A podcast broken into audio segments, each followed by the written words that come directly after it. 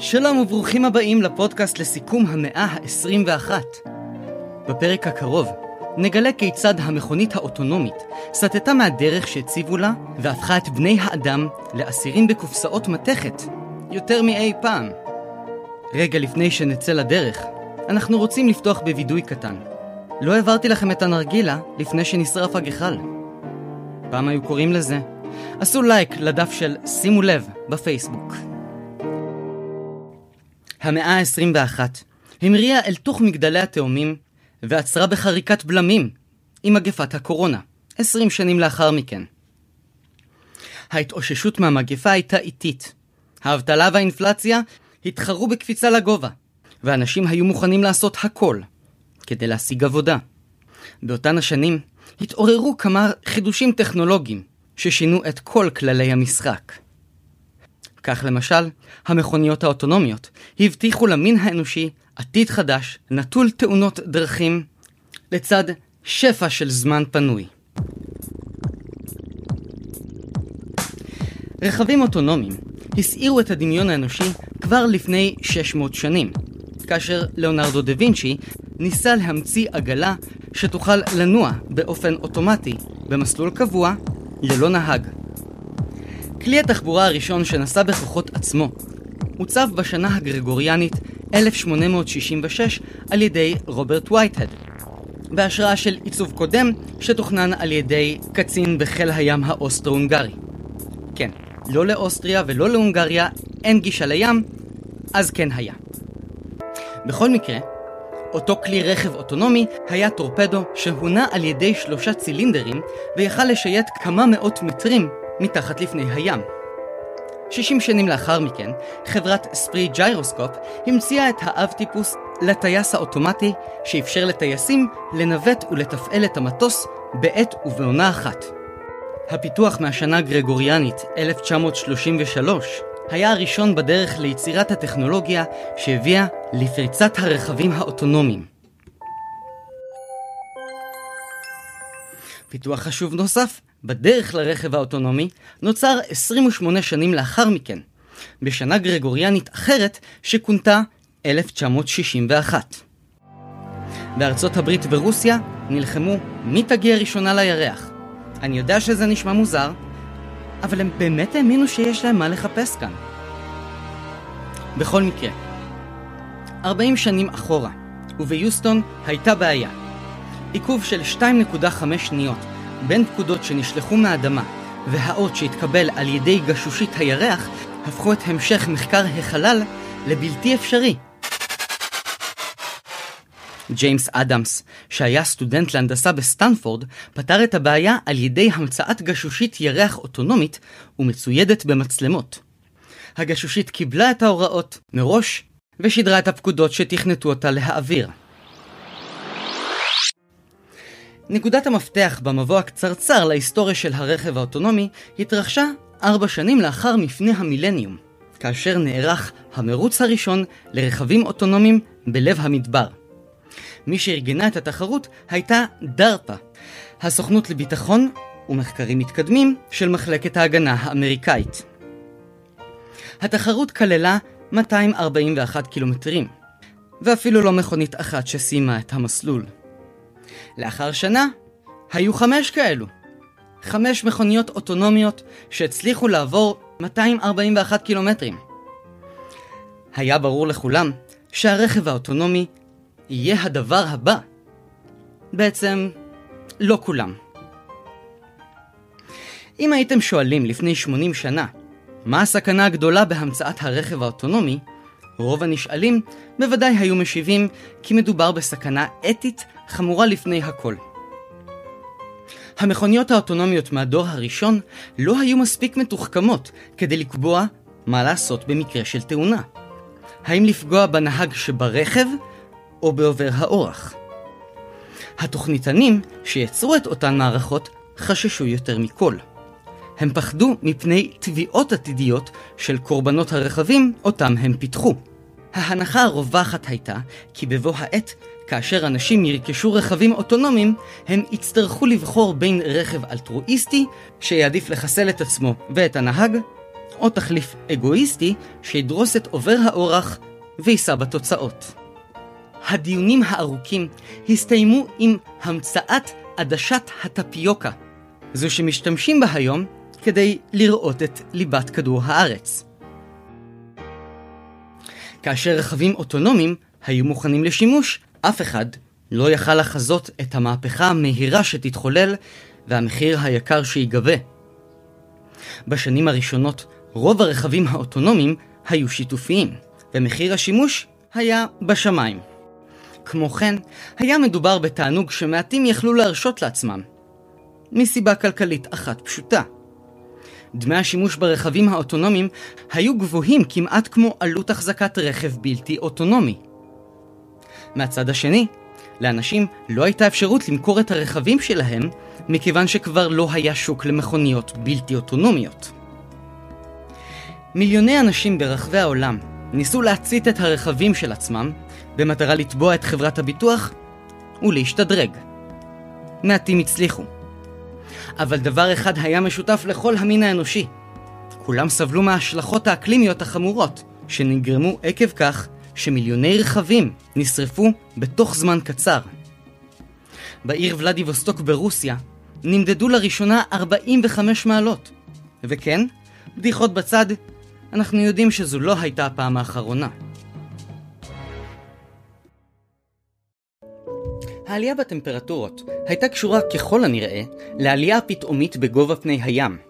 חצי האי מנהטן הצטמצם בחמישה אחוזים בתוך זמן קצר. ראש העיר באותה תקופה, דוגי האוזר, הציע לבנות איים מלאכותיים משלדי מכוניות שאף אחד לא רצה בהם. ובעצם כך, הוא תכנן להגביה את גובה פני הקרקע במקומות שהיו פעם אזורי מסחר, וכעת שקעו עד לקומה השנייה. לצורך המבצע, מיליוני שלדים של מכוניות משומשות שנאספו מכל ארצות הברית יצרו ביחד אי מלאכותי השווה בגודלו למנהטן. לראשונה אנשים יכלו לצעוד מפסל החירות לסטטן איילנד. אך עם זאת, בעקבות הוריקן אלעלי והצונאמי שנגרם בעקבותיו, גל צונאמי של שלדי מכוניות ריסק את התפוח הגדול. האדמה רעדה, תרתי משמע, אבל אותה אדמה הייתה רחבה מספיק כדי שאנשים יזדקקו לרכבים צמודים על מנת לחצות אותה. באותה תקופה עדיין היה מדובר ב-80% רכבים שיתופיים. אבל גם הנתון הזה עמד להשתנות.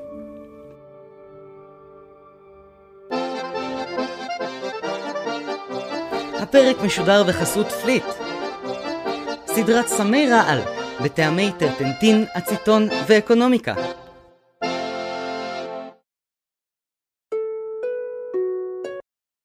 החיים האמריקאים במאה חמישים השנים האחרונות נסובו בעיקר סביב העיר והפרברים. ערים הן דינמיות, לא צפויות מבחינת דמוגרפיה ואוכלוסייה. שכונה שנחשבה בטוחה לגידול ילדים, הייתה יכולה להפוך בקלות לאזור עני ומסוכן, או לחלופין, לאזור יקר במיוחד, עמוס תיירים ומשולל פרטיות. הפרברים, לעומתם, אפשרו סגנון חיים יציב, עם שכנים מוכרים וקבועים, מקום מפתה הרבה יותר לגדל בו את הדור הבא. אותם הפרברים גדלו והתרחבו, דבר שהצמיח ערים חדשות ומרכזי תעשייה שהביאו לעוד פקקים, עוד כבישים, עוד פרברים ועוד מרכזי תעסוקה ומסחר. הדגם האמריקאי נדד לרחבי כל העולם. פרברים שקטים היו התגובה הגלובלית להגירה הגדולה מהכפר אל העיר בימי המהפכה התעשייתית. בשנות החמישים, אנשים התרחקו, שוב, מהערים הגדולות בחסות הרכב הפרטי שקיצר את המרחק. במשך הזמן, פרברים עמידים הצמיחו מולם, לרוב בצד שני של אוטוסטרדה בין-עירונית, מרכזי קניות רכבי ידיים, השווים בגודלם לגודל של הפרבר עצמו. בימים של מפנה המילניום, והחשש מפני ההתחממות הגלובלית, הרכב הפרטי לא היה רק פתרון, הוא התחיל להיות גם בעיה.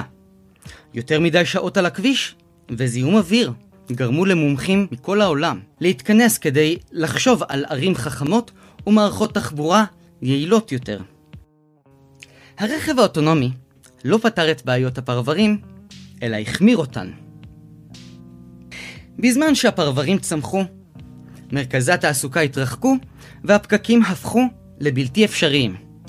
שכונות קרוונים הלכו ונערמו, מלונות קפסולות בסגנון יפני הופיעו בסמוך לאותם אזורי תעשייה.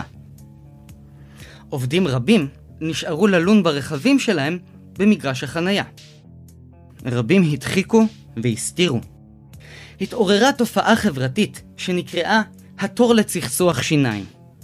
בעמק הסיליקון, סאו פאולו, מילאנו, שיקגו, וגם בהרצליה פיתוח. אנשים היו עובדים בעבודות טובות, עם מנוי לחדר כושר, כרטיס הנחה לארוחת צהריים. אבל אף אחד לא יכל לעמוד בכל כיוון במשך שלוש שעות, כי הם קבועים בין ערים סמוכות. לוס אנג'לס ופסדינה, דיסלדורף וקלן, או חיפה ונהריה. מהצד השני, אלו היו השנים הגדולות של מה שמכנים תדמית הרשת. צורך חברתי להעלות בעקביות תמונות ממסיבות, בילויים, אירועים עם חברים. הכל כדי למלא את האשראי החברתי שהתחיל בסין הקומוניסטית והשתרש באלגוריתמים של כל אפליקציה שכיבדה את עצמה. במשך השבוע, אנשים עבדו שעות ארוכות במשרד, ובסוף היום ירדו למכונית, בדרך כלל כדי לצפות במכשירי נטפליקס במשך שעתיים, לפני שנרדמו. חולצות להחלפה, צילמו תמונות רבות ככל האפשר, בסטים מגוונים ובמבחר זוויות. הכל כדי לתזמן לרשתות החברתיות במשך השבוע. הזמן הטוב ביותר לפרסום פוסט שכזה, עם כיתוב איזה לילה היה לנו, היה בזמן שבו עובדי אזורי התעשייה עמדו בתורים ארוכים לצחצח שיניים, להתקלח ולהתארגן לפני עוד יום עבודה. כאשר הרכבים האוטונומיים השיתופיים הפכו לרווחיים יותר, אנשים יכלו לחזור סוף כל סוף הביתה. הם לא היו צריכים לדאוג לחנייה, לוחות זמנים, או אפילו לתחנה הנכונה. נוסעים יכלו להזמין רכב לפי נושא, מסעדה ניידת, אולם קולנוע נייד, חדר כושר נייד, ספר נייד. במקום לנסוע לעשות סידורים, אנשים נסעו תוך כדי הסידורים. המרחק הפך לנסבל, והפקקים לזמן איכות. עם זאת, מרכזי הערים החלו להתרוקן. עיירות השקיעו הרבה בפחות תשתיות. עבודות בנייה של מחלפים נעצרו, ורחובות ראשיים נסגרו לתנועת כלי רכב על מנת לאפשר מעבר רחב יותר להולכי רגל. כבר כמעט ולא היה ניתן למצוא מקומות חנייה ברחובות הראשיים. לכאורה, המין האנושי נפטר סופית מהרכב, אבל השינוי הגדול באמת התחולל בתוך הרכבים האוטונומיים עצמם. רוצים לישון בראש שקט? סופר טנק!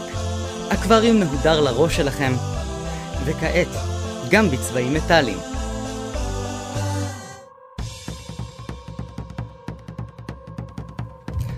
בשנים הראשונות של הרכב האוטונומי, אנשים בילו שעות רבות באותם רכבים עצמאיים ושיתופיים לצד אנשים זרים, מה שגרם לדרישה רבה יותר לפרטיות. נוסעים רבים תיארו את הנסיעה כמו לינה בחדר מעונות או ברכבת לילה, אבל בשעות היום. אנשים הרגישו לא בנוח להשתרע ולהרים רגליים באור מלא מול אנשים זרים. כל זאת בידיעה שברמזור לידם יושבת מישהי בפיג'מה ועושה פילאטיס בדרך לעבודה. במילים אחרות, למה רכב פרטי הפך להיות לוקסוס של עשירים בלבד? תוך שנים ספורות, הביקוש היה נרחב, והמחיר של הרכבים האוטונומיים צנח למחירי רצפה. למעשה היה יותר זול לקנות רכב אוטונומי חדש מאשר מכונית המותאמת לנהג אנושי כמה שנים קודם לכן. המודל העסקי היה פשוט, ונלקח הישר מחברת הטלפונים הסינית, ששמה היה שיומי. חברה אשר הרוויחה בימיה הטובים לא יותר משני דולר עבור כל טלפון שמכרה. עם זאת, את הכסף האמיתי, אותה חברת שיומי הרוויחה ממעקב אחרי המשתמשים. הרכבים האוטונומיים שהיו זמינים לכל כיס לא באמת היו אוטונומיים. המערכת בחרה לאנשים את הדרך, ולעיתים הסיעה אותם בכוונה ליד מקומות שהנוסעים תכננו לעצור בהם. במהלך הנסיעה ברכב, המערכת הייתה מתממשקת עם המידע הדיגיטלי והביומטרי של הנוסעים. חברות הרכב השונות הצדיקו את הגניבה של המידע לכאורה בטענה של צורכי ביטוח. אבל לאף אחד זה לא היה אכפת. אנשים קיבלו בחזרה את הפינה של השקט שלהם. קשישים סיפרו בערגה על אותן פעמים בהן נשארו לשמוע תוכניות ברדיו של הרכב לאחר שהגיעו מהעבודה הביתה. היו כאלו שאפילו סתם נהגו לשבת ברכב חונה במסגרת מנוחת סוף השבוע. כך גם היה האדם האחרון בעולם שעשה טסט על הרכב ועבר בין אולפנים של תוכניות אירוח בין ששת היבשות. המידע דלף החוצה, ובמקום להתגונן מפני ההאשמות, חברות שייצרו רכבים אוטונומיים העלו קמפיינים שהדגישו את המעבר לאנרגיה סולארית בלבד. הרכב האוטונומי לא היה כוחות הרשע. לרבים, הוא היה המלאך הגואל. השילוב בין המצפון השקט, הנוסטלגיה והמחיר הזול היה קטלני. אנשים לא חזרו לרכבים פרטיים, הם חזרו לקרוונים פרטיים. סקרי דעת קהל הצביעו על כך שאנשים רוצים להתרווח כמה שאפשר בתוך מרחב פרטי. במילים אחרות, אנשים רצו לנסוע ברכב שנראה מבפנים כמו מטוס פרטי. וזה בדיוק מה שהם קיבלו. בינתיים המעבר לרכבים החדשים, שנוח לשהות בהם, דרבן נוסעים רבים להתרחק עוד יותר מהמרכזים העירוניים.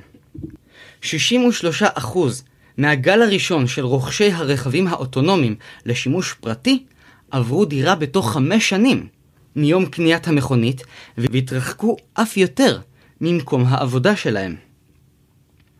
אבל לאף אחד לא היה אכפת שהתארכה הדרך. בימים של כלי הרכב הבלתי אוטונומיים, התחבורה הציבורית ניסתה למתג את עצמה בכל דרך אפשרית בתור אלטרנטיבה שמאפשרת הנאה אמיתית מהדרך.